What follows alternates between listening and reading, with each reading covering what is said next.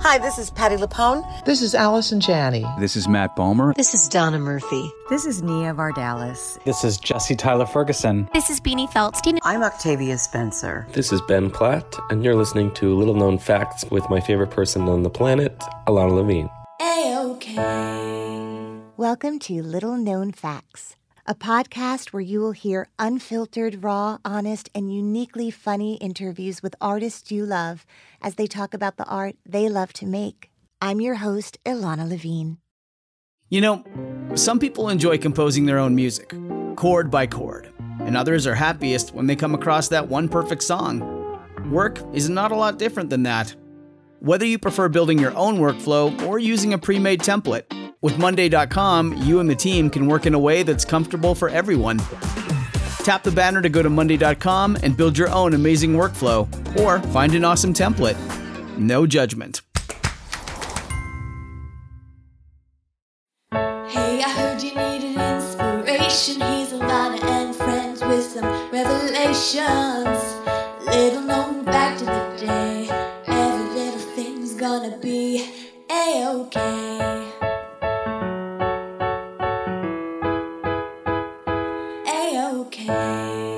Hey everyone, new episodes of Little Known Facts drop every Monday, and you can find them on your favorite podcast provider. Also, if you go to the website, littleknownfactspodcast.com, you'll find behind-the-scenes photos, videos, and interviews, and lots more on the gallery page. And if you are loving these intimate, candid conversations with all the artists who come on the show, please head over to the contributions page. I depend on these donations to continue to bring you these interviews every week. So if you love the show, please donate. Little known fact about my guest today, his incredible portrayal of Marc St. James, a gay character on the hit series Ugly Betty, helped inspire others to come out. Welcome, Michael Urie. A-OK. A-OK. My guest today is star of stage and screen, Michael Urie. A graduate of the Juilliard School of Drama, Michael won the John Houseman Prize for Excellence in Classical Theater. He began working right out of school, but the role that catapulted him to fame and an Emmy nomination was that of Marc St. James on the ABC series Ugly Betty. He then went on to star in the CBS series Partners and has roles on The Good Wife, Modern Family, and Younger, and many more. Theater credits include The Cherry Orchard, The Temperamentals, for which he won the Lucille Lortel Award, among others, Angels in America, and he made his Broadway debut in How to Succeed in Business Without Really Trying. Recently, Michael took the New York theater scene by storm, starring in the one-man show Buyer and Seller, which won him every theater award possible. And he has performed the show on tour and in London. He's the voice of Sebastian in the film Beverly Hills Chihuahua. He hosts Cocktails and Classics for Logo TV. He's not only an actor, but a writer, producer, director, and an activist. Welcome, Michael Urie, to the podcast. Thank you. Hello. Hello. Good afternoon. Good afternoon. What a nice way to, gosh, I want every conversation to begin with an entire bio of me. I want to ask you a question. There is a rumor. Oh. Rumor has it that originally you were cast just for maybe one or two episodes on Ugly Betty, and that your chemistry with Ms. Vanessa Williams was so fantastic, and immediately there was such a great response that you became a series regular. Is that true or false? It is mostly true. Okay. Let's talk about the false part. What's false is that it wasn't just our chemistry. It was her generosity. Oh. And what's also false is that apparently, I just found this out from the creator, that they didn't plan on never using me again.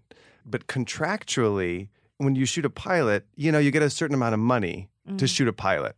And so my role in the pilot was a co-star.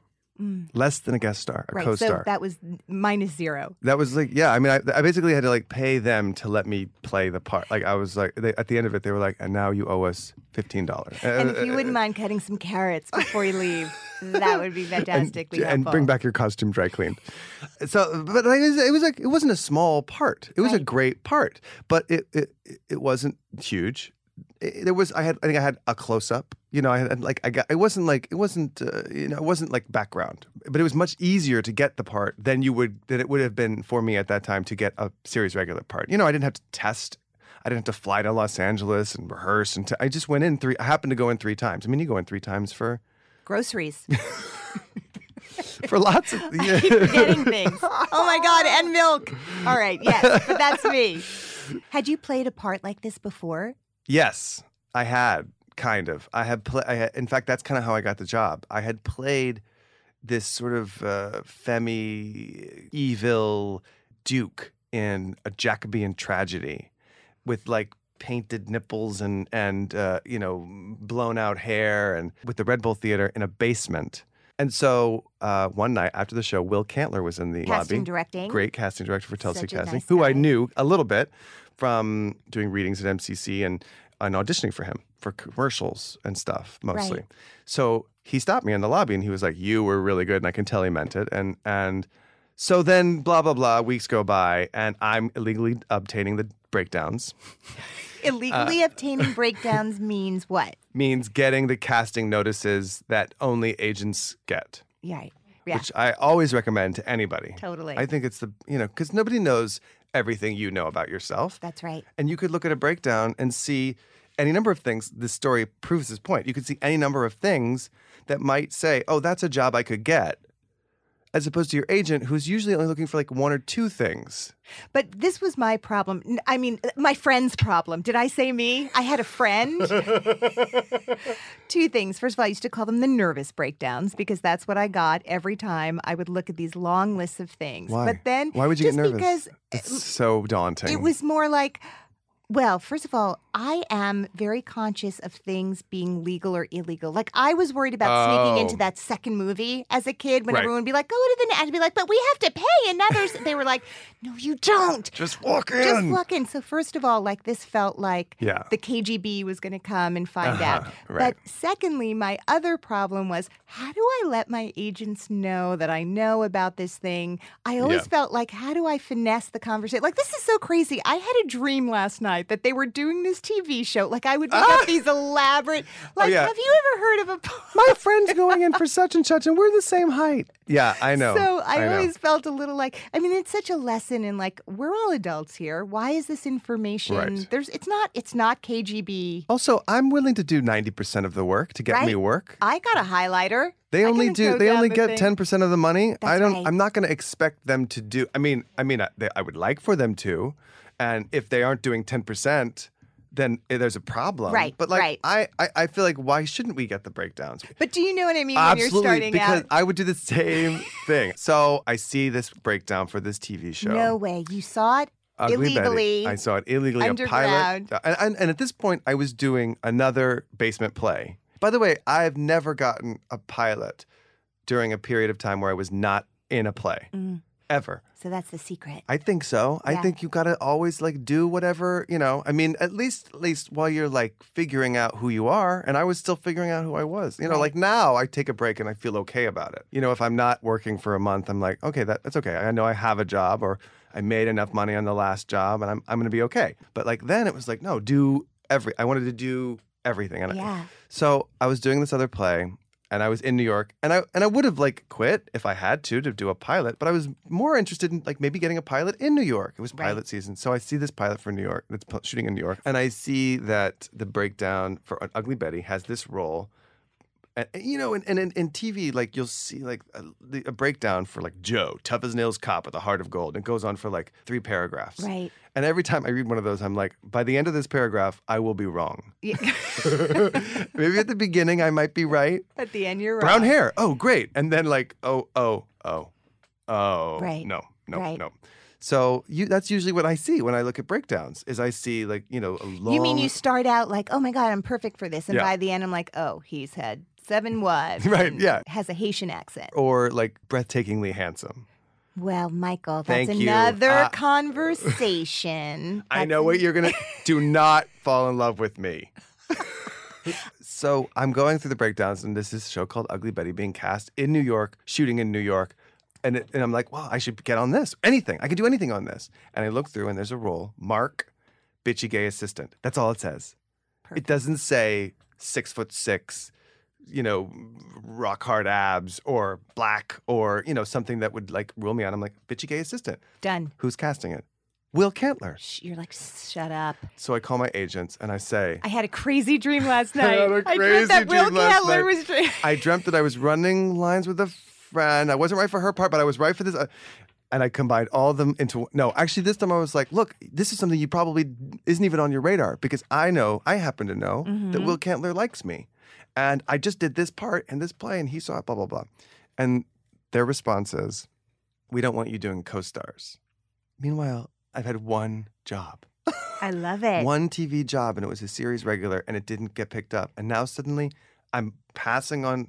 What are you talking about? It's money. It's three days. Of work. Michael Urie, I'm so sorry. We thought we were. Oh, of course, yes. Let's. Yeah. I mean, who do they think I am? Michael Imperioli. Yeah, they think I'm. Like, it's like no.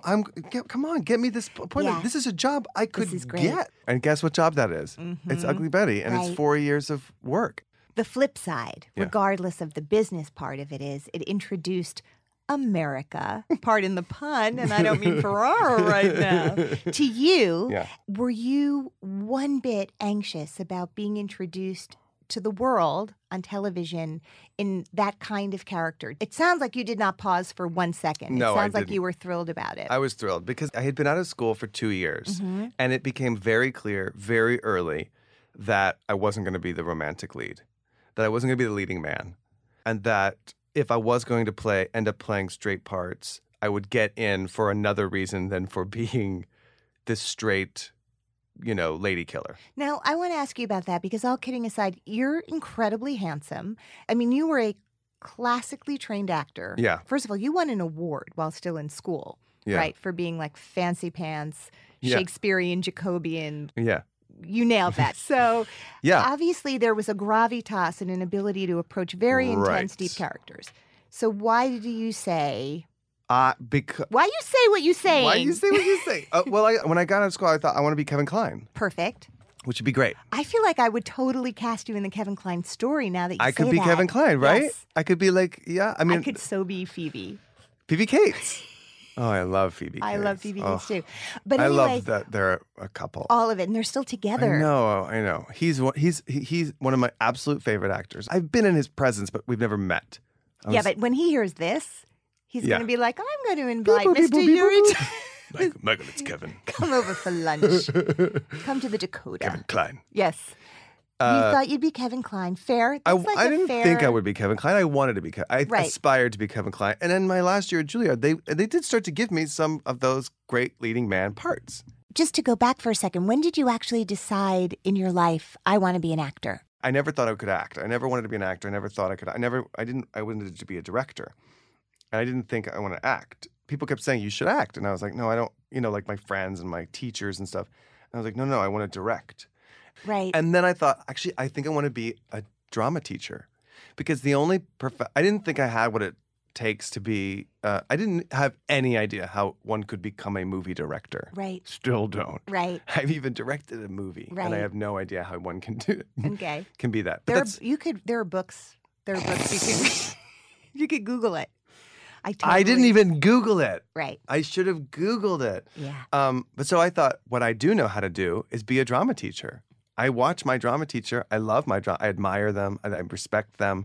I want to be that. So that was my plan until I was a senior in high school and I'd gotten terrible grades and had a terrible GPA and bombed the SAT and did not get into any of the state schools in Texas where I was thinking I could go and become a drama teacher. I was going to go become a drama teacher and then come back and like teach at my old high school and do theater in Dallas. You'll show them all. Yeah. Yeah, that would have been awesome, actually. And that was my plan. And then I bombed the SAT, didn't get into any of the schools I'd applied to. So I was like, okay, fine. I'll just go to community college.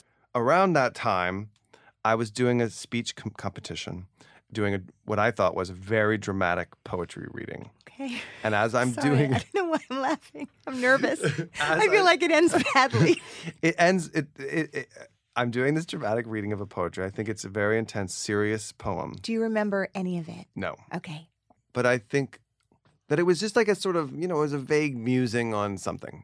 And I do think it was intended to be serious. The writing was serious, but for some reason I played it in a way that made the entire audience laugh en masse at something. And I had no idea why. And in my head, I'm like, why are they laughing? This is really serious. What's going on here?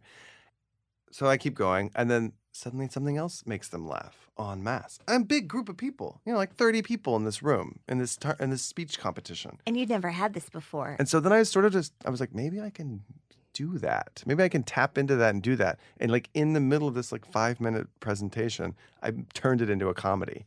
And that's when I was like, maybe I want to be an actor. Yeah. And so I was like, I'm going to this community college, and then I'll figure my life out, and I'll be in all their plays, hopefully. You seem so positive. Young Michael was so positive. Yeah. He made lemonade out of everything. He was really positive. Young Michael was really positive. He was really, and I talk about myself in the third, I didn't have any expectation. I didn't think I had it. I didn't think I had what it takes to be an actor. I thought I had what I wanted to do and what I saw myself being happy doing was something that I saw as attainable. Mm-hmm. And the other things were just like pipe dreams. I didn't think it was possible to go to New York and be on Broadway or be in a TV show or direct a movie. I didn't think any of that stuff was possible. I had no idea. I had no connections. I didn't know anybody. I didn't know anything. Right. How on earth would that happen? And I want to know, how did it happen? Well, so I decided to go to this community college. I liked the guy who ran it. I had a lot of other friends who were going there and went there. I'd seen shows there. They did really good stuff, progressive stuff. And the crazy thing was, after I'd made that decision, I took the ACT. Mm-hmm. Do you know what that is? Mm-hmm. It's like the shapes and colors version of the SAT. And I scored. I did great. Interesting. And suddenly I got accepted to all those schools. Isn't that crazy? Yeah. But I didn't go. So many life lessons. I know, but I didn't go. I'd already decided to go to the community college, and I was perfectly happy with that decision. So I go. And before school starts, there's a school trip to New York. Oh, that's it. And so I go. Was that your first trip to New York? My first time to New York. How old were you? I just graduated high school. I was 17. So what were the shows that you saw? 13 shows in 10 days. Oh, my God. Ragtime, View from the Bridge, Titanic, A New Brain, Sideman, Blue Man Group, and Art. It was heaven. But so on this New York trip, we also toured Juilliard. And after the Juilliard tour, this teacher, who I didn't even really know yet, because school hadn't started yet, he said, "Are you going to audition for this place?" And I was like, "Yeah, maybe I will." And he was like, "I've seen Fame. I know that fountain." Yeah, and he was like, "No, are you going to audition?" For reals. Yeah, and he didn't say that to everyone. He took me aside and said that. That's the best. Isn't it the best feeling when you're singled out like that? Oh, my gosh. It was the best. I want my own life to be like that. And I looked around at everybody else and I thought, these people suck. They don't know. No. Some of those people. They are not my people. Some of those people are still very dear friends. Are they? Yeah. Many of the people. Really? Yeah, from that trip. Absolutely. Name one. Sean Fernara. All right.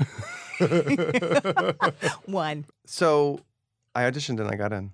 One of the things I wanted to ask you about is, you know, we started talking about it a little bit, that suddenly you're thrust into the limelight because there was this amazing fusion between you and this part on Ugly Betty. Yeah. And it happened again when you did Buyer and Seller recently, where there's this part that just felt tailor-made for you. Mm. Can you thumbnail sketch who Alex Moore? Was that the name of your character? Yeah. And in the world of Buyer and Seller. Okay. So Alex Moore is a struggling actor in Los Angeles who is invited to an interview for a job that he doesn't really understand anything about, but quickly learns that it's to run the stores that exist in this sort of fake street of shops that exists in the basement at Barbra Streisand's house.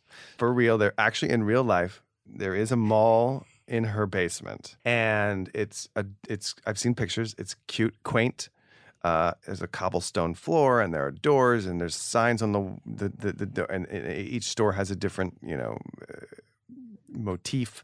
There's a doll shop, a dress shop, a sweets shop. There's a gift shoppy that has little antiques. There's an antique shop. There's a gift wrapping station and I think in the gift shop in the fake mall. And so in this play that is about Main Street, which is the shopping mall in her home, that you, a fictional character, are hired to work in. Correct. You are the only employee. Yes. And there are mostly no customers because it's not open to the public. There's one customer. And her name is? Barbra Streisand. Obviously, there was so much buzz, like, is she going to come? Is she going to see it? Right. Was there ever a night where you convinced yourself that she was in the audience? Like you thought you saw her? I think there was one time where I kind of thought, she might be here. Huh. She might just be here. You know, but I like, the thing is, like, if the audience had any idea that she was there... You would have known. I would have known. Of course. And then there was... I do remember now, there was one time where I asked afterwards, I was like, was she here tonight? And they were like, no. But the thing was, like, I didn't... It didn't... Like, if she's going to sneak in... Yeah. Then I got to do my show. Like, I can't... You know, there was a period of time where someone floated the idea of that maybe perhaps someday, somehow, there would be a command performance for her. And that... Of course, is crazy. Yeah. But I could wrap my head around that because I could tailor it. I could tailor the performance to her and her friends. So did people share tons of Barbra Streisand stories? So many stories. This one is one of my favorites. It's somebody ended up talking to her at a party and for some reason asked their advice about something. This person is a very well-respected person. So like you could see why someone would ask. Barbra asked this person actor. A question. It's an actor, yes. Okay. And she asked him. You can't say who it is. Okay. Can you? It's Frank Langella. Okay, it was Frank Langella. Perfect. Okay. They were chatting at a party. She glommed onto him. She really liked him. He's magnetic. He's a magnetic. You know, I can understand that, especially for her. Like, you know, she doesn't want to talk to anybody who you know, he's very confident, and you know, she wants to be around people like that. She doesn't want to be around anybody who's intimidated by her. So I can see why they would hit it off. I think they would have been a great couple, actually. Yeah, absolutely. That's probably, you know, they probably were kind of flirting with each other. I like to think they were. So she's like, they're talking, and she's like, they want me to do my act in China, and he's like, oh. She's like, well, what do you think? Should I go? And it's like, why would you ask? Like, why would you ask him that? Right. I mean, he was in the process of doing Frost Nixon. So maybe because he was playing Nixon, he was an expert on China. I don't know. There were those tapes. Only Nixon could go to China. I don't know. So she's like, what do you think? I don't know. What do you think? Should I go to my act in China? And he was like, well... You know, in China, they will be very gracious and they will certainly whoop and cheer and applaud and stand up at the end, but they won't scream every time you start a song. You know, you can't just say people and expect them to like jump up and down and scream. Is that something you need? And she stopped and she thought for a second and she said, I don't need them there at all. And that to me is like so like. Let's break that down. That, to me, that's like says everything about her. Did you start to feel like her? Ryan, my partner, would always say I would sound like her in life. I would start to sound like, it's like you just sounded like Barbra Streisand, or, you know, like, or not really Barbra Streisand, but the version of Barbra Streisand that I would do in the show. And one time, the best compliment I ever got, somebody was like, somebody did me doing her back to me, and I was like, that's so weird that you're doing me doing her. And he was like, nobody does Barbra anymore. Everybody only does Michael doing Barbra. What greater compliment could there be? I was like, that's the best. Do you want to tell another one? I have another one. Okay, so somebody they're so satisfying. I could hear all day. Went to the theater with Barbra. And at intermission, you know, they whisked her away to the house manager's office, which they do with uber famous people so that no one bothers them. So the story is that they whisk Barbra and the people who she's with to this house manager's office. And the lighting is terrible. It's like bad fluorescent lighting. And she's like, oh, the lighting in here is awful. Put this lamp on. There was a lamp in the room. And the lamp, they pulled the lamp, and the bulb doesn't work. And she's like, well, somebody got a bulb. And they're like, okay, yeah, I'll run out and get a bulb. I'll find one. And so somebody runs off and finds one. She's like, while we wait, turn the lights out. So they sit in the dark. Of course. Through intermission. And she's like, I don't like the costumes. What do you think about the show? You know, she starts like talking about show in the dark. And everyone, and the other people are in the dark. They're like, I'm in the dark with Barbra Streisand talking about the play that we're watching. Because... And then intermission's over. Right. Everyone starts to leave. And someone comes back with the bulb. And they're like, oh, we're so sorry we didn't get it here in time. And she's like, aren't you glad you haven't? Aren't you glad you haven't now? For the future, because the lighting is awful. Not just for me. For everybody. For all humankind. One time somebody came to see this play and waited for me afterwards, and they were like, I used to work for Barbra. Well, that happened a few times. People who used to work with Barbra. And they always had nice things to say about her. Nobody was like, I hate her, I hate her, I hate her. I mean, they all were like, you know, they were like, people would be like, how did you know? A lot of times people would say that. And of course, I didn't write it, but they, you know, they meant like, how did you get this so accurate? Not my impression, but the events of the play and what would happen between them and what she would say. Eerily so. So one time this assistant came and she said, when she quit, Barbra said, I'm not sure you're ready. I love it. The entire world is fascinated with her. Yeah. Right? Like on every level. Why are gay men especially fascinated by her? I mean, I think the talent is a huge part of why gay men are fascinated with her, because they love talent. And they also love they love a rule breaker. They love somebody who breaks outside of the norm. You know, like gay men love Judy Garland because she was a mess and brilliant. Mm-hmm. They love Barbra Streisand because she's a nut and brilliant. She's like, you know, she's powerful. She wields her power. She's strange. She put them all in her basement from the very beginning. She never fell in line. So that she's like a misfit and kind of a freak. They love her for that. But that she's also brilliantly talented. Unbelievable. So what has it meant to you to be out as an actor? And is that something you considered seriously before being public about who you love? Or was it more fluid? Well, in some way, it was more fluid than I was never like closeted. I never lied, but I withheld for a period of time because there was a period where I was like, is this gay character I'm playing on TV, is it going to define me or will I need to find something different? Will I need to distance myself from it? And if so, maybe a little anonymity would be a good thing when this is all over. Did anyone at work ever talk to you about it when that series was at its height? No. Was anyone? No. No, not at work. Reps did. I had reps who didn't think coming out would be helpful. But then when I did, they were fine with it. You know, I was on the other side of Neil Patrick Harris. Like on his right or on his left? I'm picturing the bed. And then there's the pillow. Yeah. Yeah. And then he put his hand on mine. It was your left. You were on the left. Yes, yes. No, but I was on the... In terms of the year that he came out, is that what you're talking about? Yes, I was after. It wasn't a big deal. And it wasn't like a surprise. It wasn't... nobody was like going to out me. Mm-hmm. It wasn't a thing. Mm-hmm. So it was sort of like... It just wasn't a thing. But did you put time and thought into it? Like, how did it happen? I just said it in an interview. At The Advocate. Okay. And I was doing this play, The Temperamentals, about the Mattachine Society in the 50s, long before Stonewall. And I was like, this is silly. How am I going to talk about these plays? I mean, people wanted me to do press about Ugly Betty and The Temperamentals, and I'm not going to talk about being gay? And I was in a relationship, and it was already with Ryan at that point. I was like, this is silly. So I just did.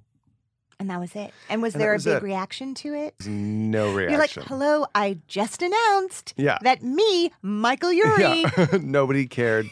You know who may have cared? Barbra. Some young kid somewhere. Yes. You know, that's who cared. But doesn't that feel amazing? Isn't that the whole point? Oh, yeah. And Ugly Betty was like, you know, that was incredibly helpful for many people. And I got lots of feedback from people saying how much it helped them to come out on their own and for their families. Was there anyone like that for you when you were growing up? On TV?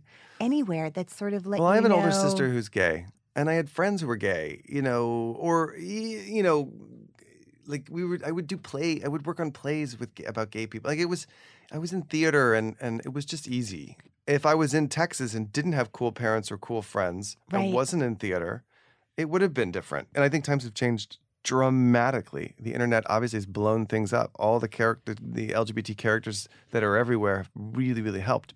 But if you're still living in the wrong place...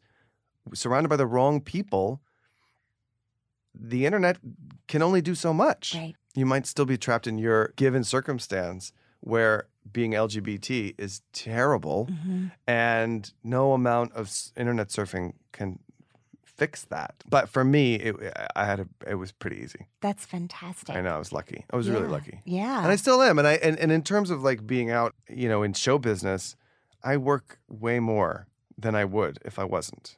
I just want to say I'm a true fan of Michael Urie's. I have seen you on stage and I've seen you on film, and I've had the great pleasure of getting to be with you today. And you continue to be a true inspiration. And on behalf of everyone who gets to be in your presence when you're working, please don't stop.